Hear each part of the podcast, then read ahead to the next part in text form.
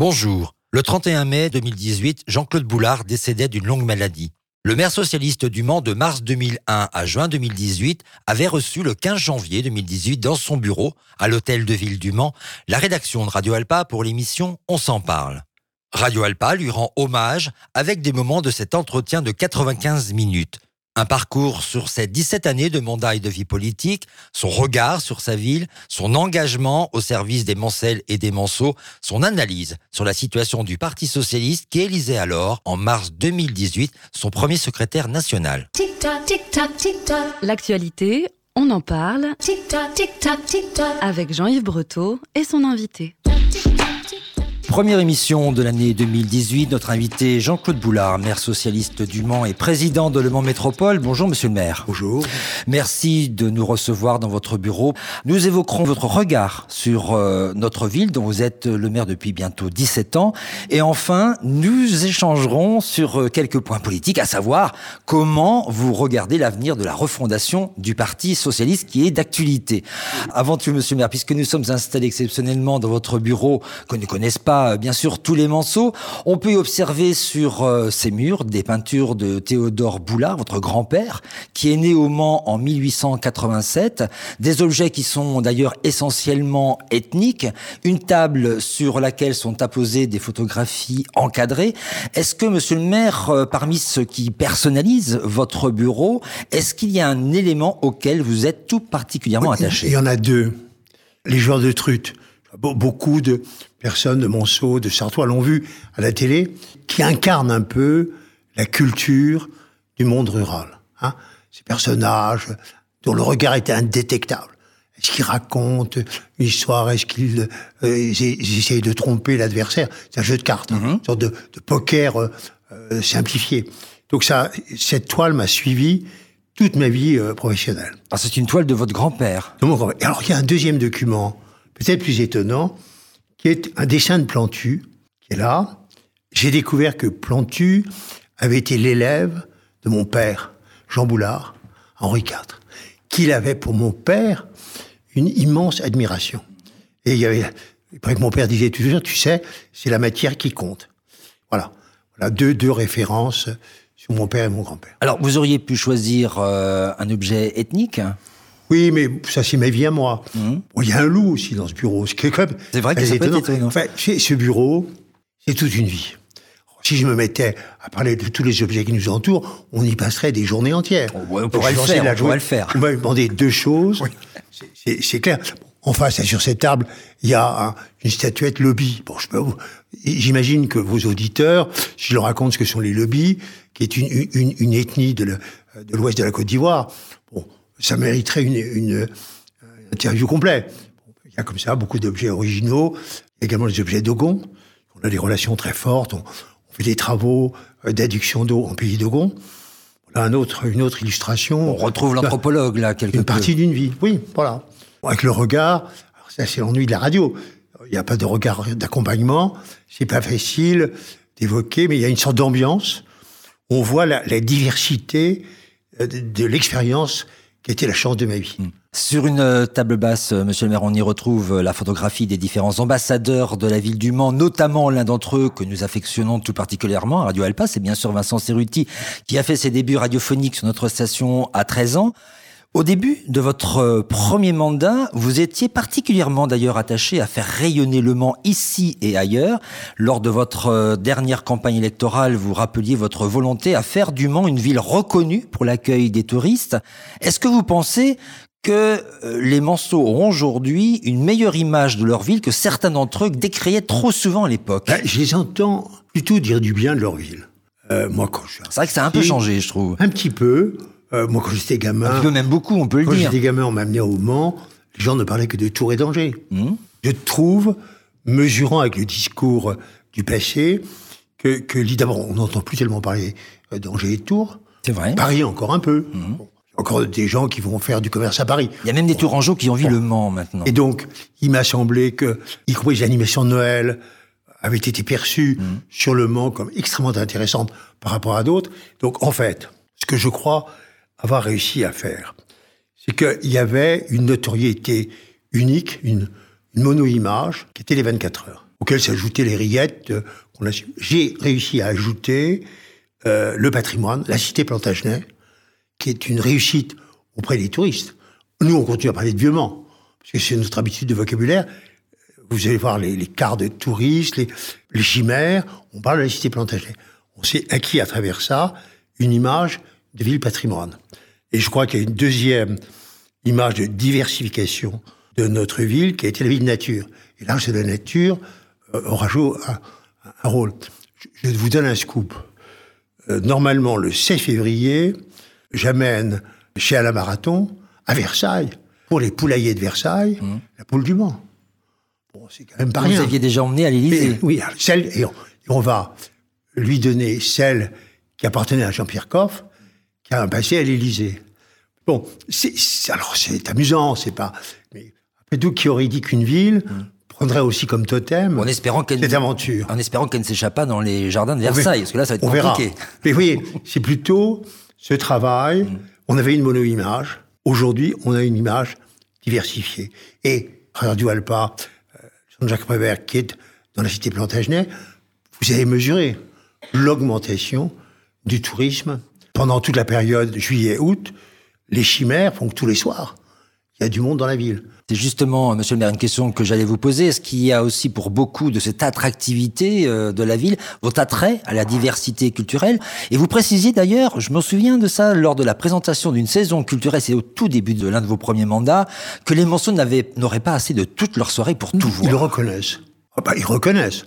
Entre l'offre au Quinconce, l'offre au Palais des Congrès, l'offre au Forum, euh, l'offre à Antares, plus les, les, offres faites, par les compagnies, euh, la, fon- la fonderie, il y, a- plein de compagnies qui font des offres dans tous les domaines.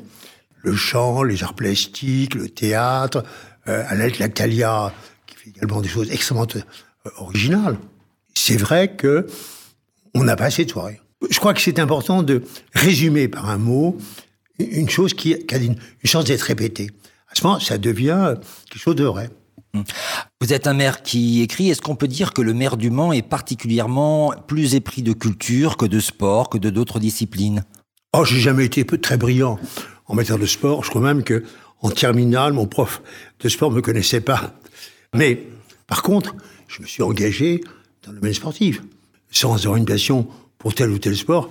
L'engagement sur le basket, la perspective de, de remonter euh, en matière de foot montre mon engagement parce que j'ai mesuré en, en quoi le sport de haut niveau, l'auto, la moto, l'hippodrome, mon idée de pôle d'excellence sportive était un élément de rayonnement de, de la vie. Je crois qu'on on peut être sensible à la culture, être totalement engagé sur le sport. Il faut plus opposer le sport d'un côté. Ce que vous avez toujours dit d'ailleurs. hein. Comment Ce que vous avez toujours, toujours toujours dit ça.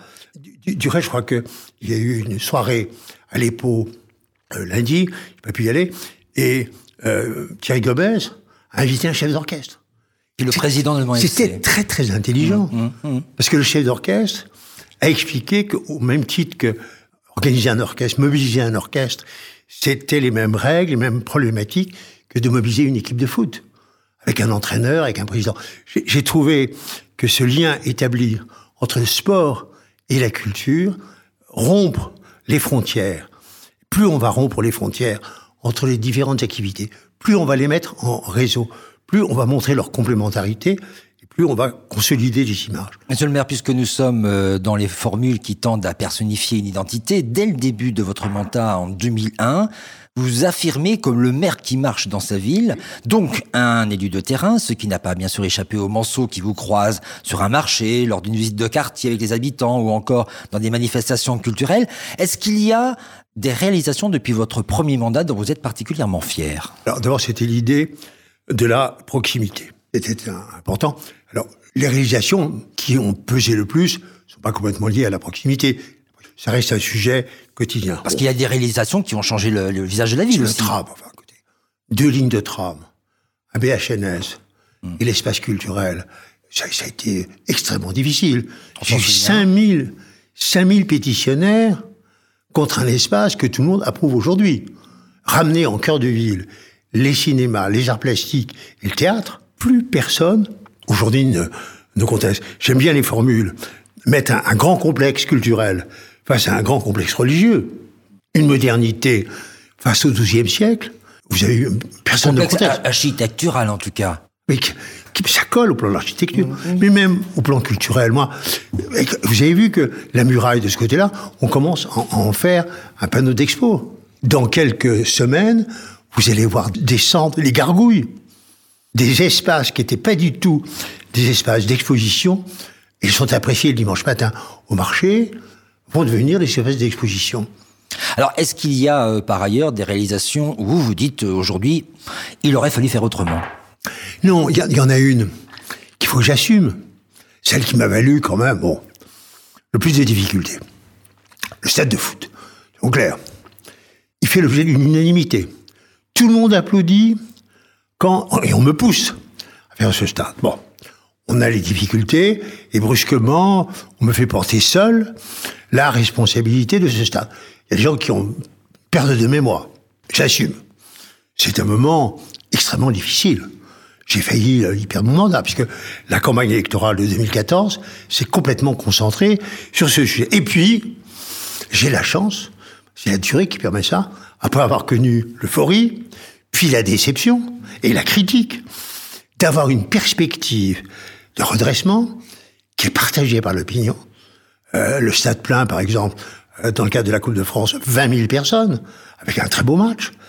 J'écoute, je n'entends plus de critiques, parce que ce qui a été un élément positif, ce qui a été un poids, devient un outil permettant de se redresser. Je, je considère que dans les deux ans que j'ai devant moi, si j'ai la chance que notre club retrouve le niveau professionnel, Ils sont bien partis. ah, Et donc, le dossier qui a pesé, logique, mais on, on m'a pas loupé.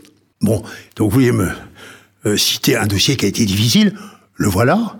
Imaginez que tout ça se termine bien, à ce moment-là, on pourra considérer que Bernard Dumont, entre parenthèses, président de la métropole depuis 83. C'est vrai. Depuis 83. Qui a justifié d'ailleurs, euh, quand vous avez, on peut le dire, désigné par votre euh, prédécesseur Robert Jarry, disant, bah oui, Jean-Claude Boulard est un homme de dossier, il connaît, il connaît la ville. Moi, je voulais, puisque vous parlez de Robert Jarry, moi, je voulais le remercier, parce que les rapports qu'on a eus, vous imaginez, euh, entre quelqu'un qui avait euh, l'école de la vie et un intellectuel, qui avait quand même aussi euh, quelques racines, le, nombre de choses qu'il m'a apprises, la confiance qui a été la nôtre, et Dieu sait qu'il n'était pas toujours facile. Dans ses amis politiques proches, ça a souvent été un peu difficile. C'est vrai que la, la confiance qu'il m'a fait, qui a probablement fait que, alors que lui terminait un quatrième mandat, j'ai pu en avoir un premier, euh, trois mandats avec lui. C'est une sorte de- d'idée qu'on assume. Euh, c'est pour ça que quand on a utilisé le mot de nouvelle étape, ça s'inscrivait. Dans la continuité. je- je me souviens d'avoir inventé ce mot, une nouvelle étape, pas de rupture et de l'innovation. C'était pas facile de trouver un mot qui incarne à la fois la continuité, comme le Tour de France, et une étape supplémentaire, un peu nouvelle. Tic-tac, tic-tac, tic-tac.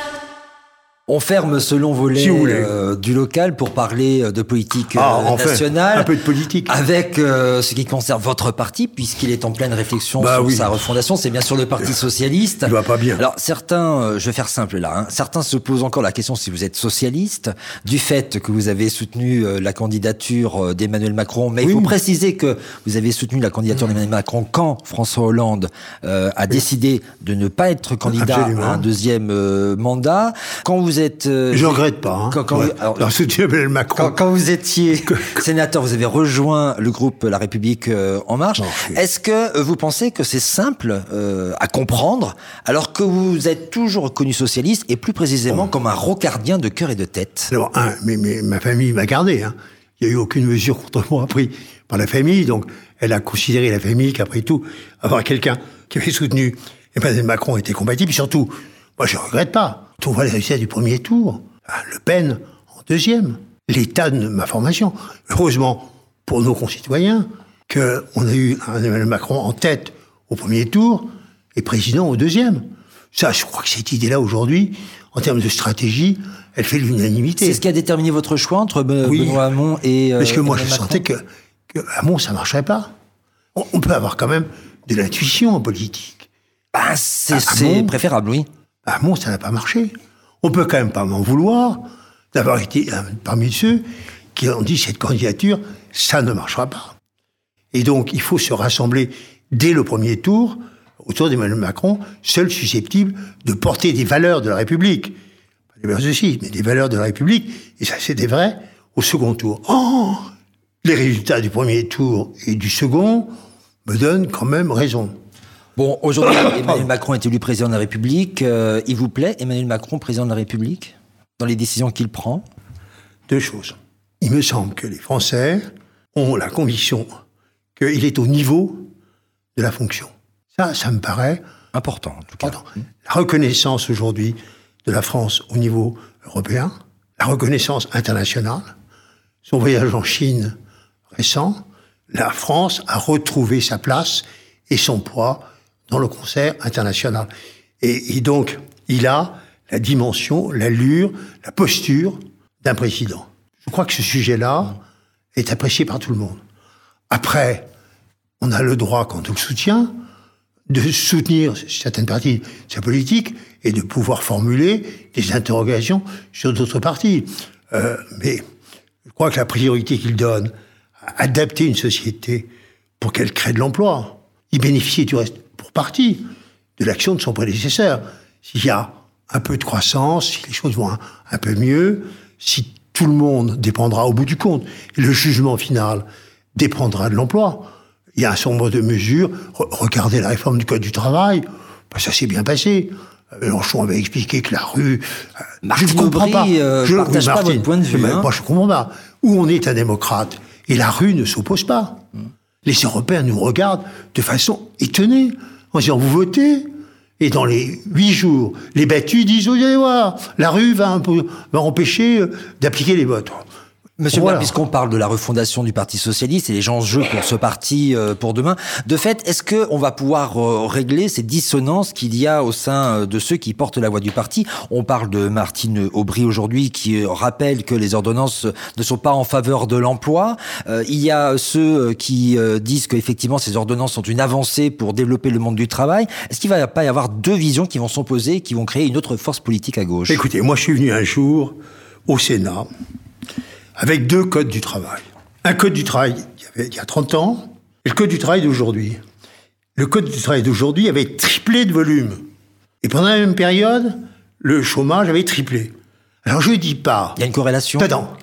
Sauf qu'il faut arrêter d'expliquer que le code du travail empêche. Non, non, attendez, je re- je- j'arrive.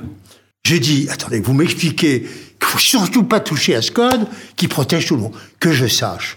Moi, j'ai commencé les politiques, vous savez combien il y avait de chômeurs Il y avait le petit code. C'est combien 300 000. On a euh, 15 millions. Là, c'est un vrai rêve pour Non, attendez, 2018. 300 000. Avec un petit code du travail. On était moins nombreux aussi à cette époque-là. triple. Est-ce qu'on va Je voudrais parler des images. Bon, Martine, si elle m'invite, il y a longtemps qu'elle m'a pas fait signe. J'étais vraiment un de ses collaborateurs très très respectueux. J'aime beaucoup son talent. Elle a apporté. Elle m'a confié la CMU. Elle m'a confié les emplois jeunes. Donc j'ai un rapport euh, très affectif à son égard. Mais j'aimerais un jour venir la voir avec mes deux codes du travail, le gros et le petit. Qu'est-ce qui s'est passé entre les deux? Arrêtons d'expliquer que ce code protège. C'est pas vrai. Alors après, est-ce que ça réforme? Mais au moins, qu'on se dise, je vais vous dire, son public vient de, ça y est, j'ai ma lettre, vient de me confier la mission sur l'allègement des normes. Vous n'imaginez pas, quelle que soit la décision qu'on prenne, la lourdeur des procédures. Vous savez, aujourd'hui, qu'est-ce qu'il faut pour créer un emploi? Avoir un plan de charge. Vous êtes une PME. Bon, vous dites, j'ai un plan de charge. Si je perds mon plan de charge, est-ce que je peux, sans délai, euh, me séparer de mon emploi? Si je peux pas, ben, je crée pas, je crée pas d'emploi. Je préfère qu'on est moins nombreux, j'ai une perspective tranquille, je crée pas d'emploi. C'est tellement simple. Donc c'est Il y a tellement de gens qui causent de ça et qui n'ont jamais créé un emploi de leur vie. Moi, ça m'est quand même arri- euh, arrivé de porter des créations d'emplois ou d'avoir la modestie de dire, moi j'ai beaucoup de respect pour les chefs d'entreprise. Quelqu'un qui avait rien avant, qui crée de la richesse, qui crée des emplois, et on va assouplir un petit peu les règles pour qu'ils puissent créer plus facilement des emplois, pour pouvoir les adapter au fur et à mesure de son plan de charge. Il y a, il y a un tout petit peu euh, cette règle. Monsieur le maire, on arrive au terme de cette émission. Dans deux ans, en 2020, auront lieu les prochaines élections municipales. La droite, ça vous a pas échappé, s'y prépare déjà. Est-ce que vous, vous a- vous préparez, vous vous Il y a préparez du monde à droite. Oui, apparemment. Est-ce que vous vous préparez aussi euh, votre succession à la tête de la ville, puisque vous avez annoncé que c'était votre dernier mandat? Le mot de succession n'est pas très démocratique. Robert Jarret vous a un peu désigné quand même. Au di- en, faut- il faut se le Oui, dire il quand même. fait, petit il l'a fait à la fin. Hum, c'est vrai. Il l'a fait très tard. Elle tout le monde, tout le monde, si, si Devant tout le monde, il l'a fait très tard. On avait beaucoup discuté pour lui. C'était un choix très difficile parce que, par rapport à sa famille. Bon, moi, je, je laisse un tout petit peu les débats se dérouler. C'est logique, il y a du talent. Moi, j'y peux rien. Il y a beaucoup de talent autour de moi. Donc c'est difficile de Ah, choisir il y a beaucoup de talent, on laisse. On a, tout le monde a admis qu'on avait un petit peu de temps. Il fallait d'abord continuer à bien travailler pour cette ville. Passer cette idée simple que le changement, ça a deux directions. Soit le recul, soit l'avancée. Et donc moi, je vais passer mon temps à dire, oh là là là là, ceux qui à droite vont beaucoup utiliser le mot de changement, qu'ils n'oublient pas de rappeler que le changement a deux directions. Et que, à vous de savoir si vous considérez que les gestions successives de Robert Jarry, puis de moi-même, à travers l'investissement qui a été réalisé, une manière d'être, une manière d'écoute, euh, un bilan, est-ce que vous pensez que c'est bien qu'on continue? Et après, vous chercherez euh, la femme ou l'homme, l'homme ou la femme qui devront animer cette poursuite, ces étapes. Vous avez une petite idée quand même, vous non, les connaissez moi, je- bien. à vous ce avez- stade, à ce stade. On comprend que vous ne puissiez pas vous prononcer, Non. mais vous avez une petite... euh, Non, je crois que vraiment, ce serait le pire des services rendus que de prononcer un mot ou un nom. Ça serait immédiatement le communiquer euh, le lendemain. Ah oui, Autant j'ai attendu. C'est le risque. Stéphane. Stéphane m'en a parlé de sa candidature possible comme premier secrétaire. J'ai pas parlé avant qu'il parle. Il savait que je le soutiendrais. Euh, bon, mais j'ai- c'était normal que je le laisse d'abord parce que sa décision n'est- n'était pas simple. Elle n'est pas simple. Il faut d'abord essayer de tout faire pour qu'il gagne. C'est pas rien. Euh, moi, j'ai vu euh, à la presse François Hollande.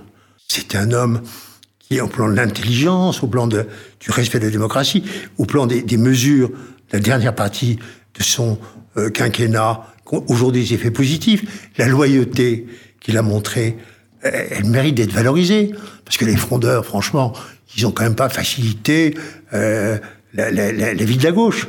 Donc là, est-ce que tout ça va être valorisé La seule- Ici, j'ai des élus qui bossent énormément, qui s'impliquent énormément, qui sont très présents sur le terrain, qui ont tous, je crois, admis qu'il fallait laisser un peu de temps. D'autant plus que la droite, son leader n'est plus là.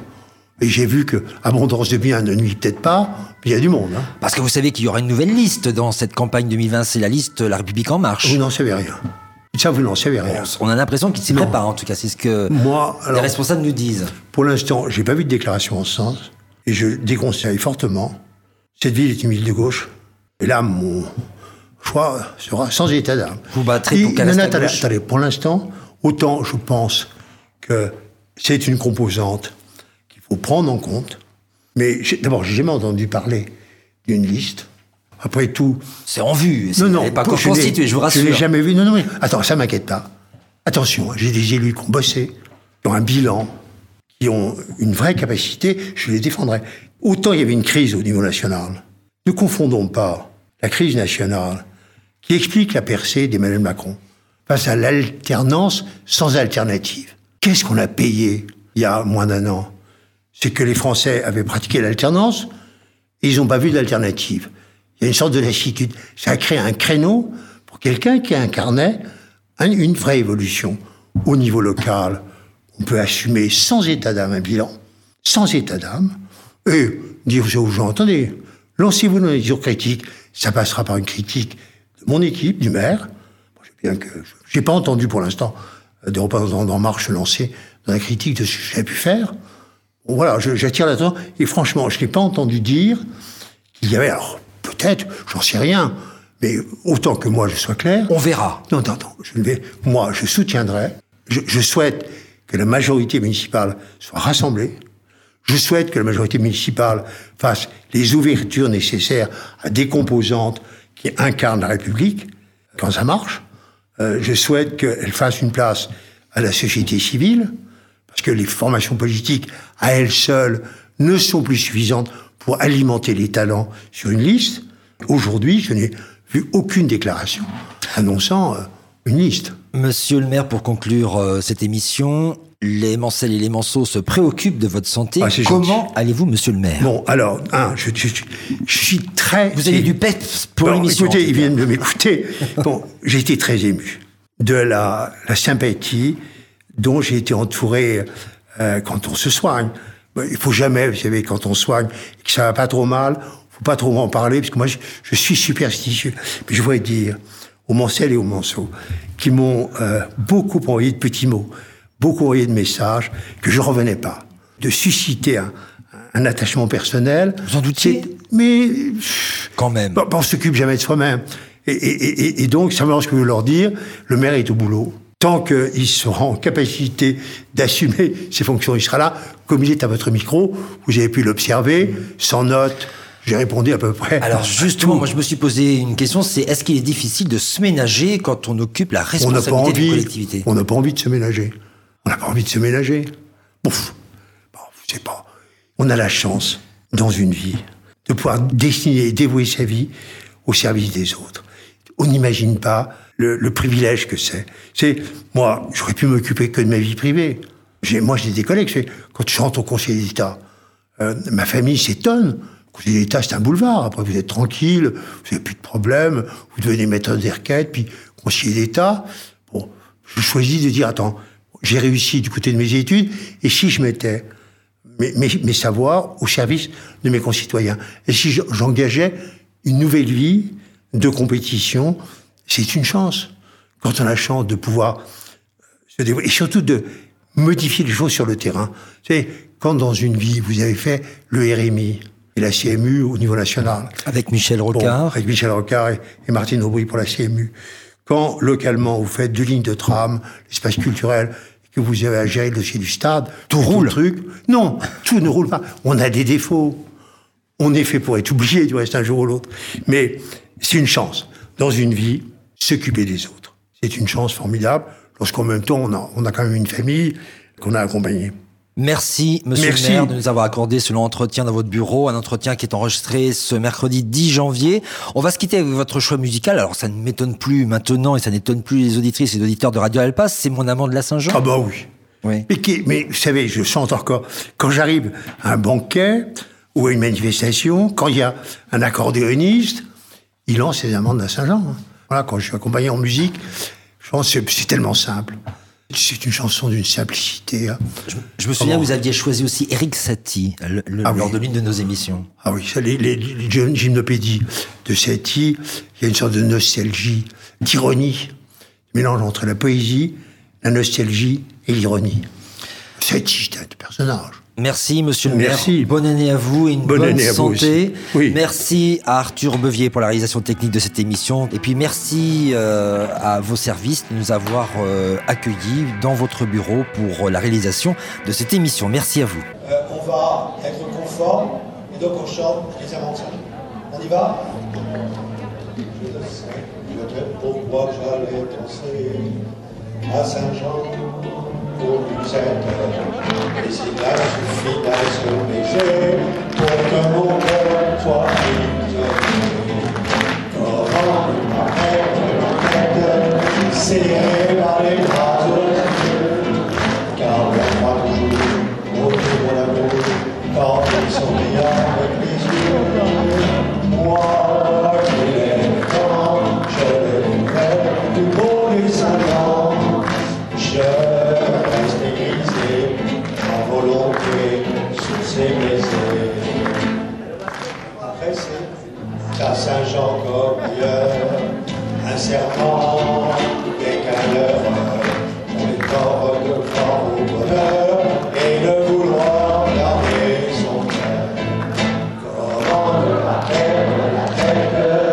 tête,